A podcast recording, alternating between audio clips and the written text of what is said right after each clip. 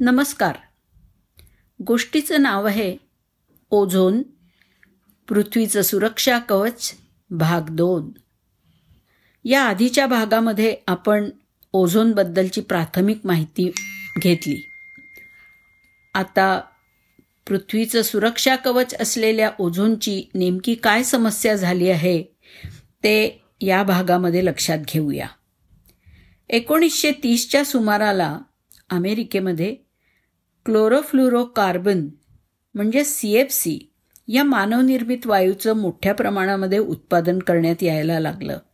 आणि त्याचा उपयोग वातानुकूलन यंत्र रेफ्रिजरेटर्स फोन निर्माण करणार फोम निर्माण करणारी रसायनं वायू स्वरूपातील कीटकनाशकं अशा कामांसाठी मोठ्या प्रमाणात सुरू झाला. मग हळूहळू त्याचे दुष्परिणाम लक्षात यायला लागले. एकोणीसशे सत्तरच्या दशकात पुरावे समोर यायला लागले की हा सी एफ सी वायू पृथ्वीवरच्या संरक्षणात्मक ओझोन थराला कमी करतोय किंवा अधिक पातळ करतोय. आणि त्यामुळे आपल्या पृथ्वीच्या पृष्ठभागावरती पोचणाऱ्या अतिनील किरणोत्सर्गाची पातळी वाढते आहे. एकोणीसशे पंच्याऐंशीमध्ये या अत्यंत महत्त्वाच्या शोधामुळे मारिओ मोलिना आणि एफ शेरवूड रोलँड यांना नोबेल पारितोषिक मिळालं. अंटार्क्टिकावरती ओझोनच्या थराला मोठं भोग पडलं असल्याचं दिसून आलं आहे. या माहितीमुळे मग सगळ्यांचे डोळे पृथ्वीभोवतीच्या ओझोनच्या अदृश्य थराकडे लागले. त्याचबरोबर हेलॉन्स म्हणजे अग्निसुरक्षेसाठी वापरण्यात येणारी रसायनं कार्बन टेट्राक्लोराईड मिथाईल क्लोरोफॉर्म या रसायनांमुळे ओझोनचा थर नष्ट होत असल्याचं शास्त्रज्ञांच्या लक्षात आलं. ओझोन थर कमी करणाऱ्या जवळजवळ शंभर मानवनिर्मित रसायनांवरती निर्बंध लागू करण्यात आले आहेत. त्यांचा वापर नियंत्रित करण्यासंदर्भात नियमावली लागू करणारा मॉन्ट्रियल प्रोटोकॉल हा महत्त्वाचा बहुराष्ट्रीय पर्यावरण करार सप्टेंबर एकोणीसशे सत्त्याऐंशीमध्ये संमत झाला.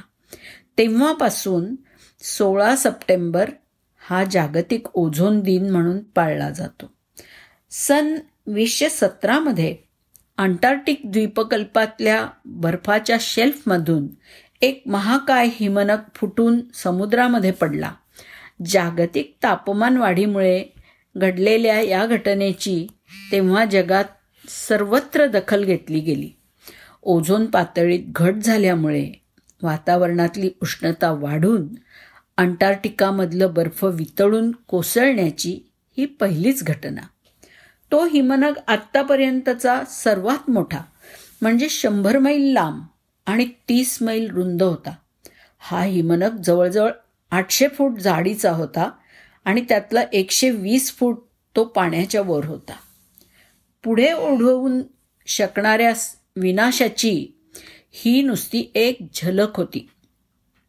ऑक्टोबर वीसशे एकवीसमध्ये नासा उपग्रह निरीक्षणांनी काढलेल्या अनुमानांनुसार ओझोन छिद्र चोवीस पॉईंट आठ दशलक्ष चौरस किलोमीटर इतकं मोठं झालेलं आहे.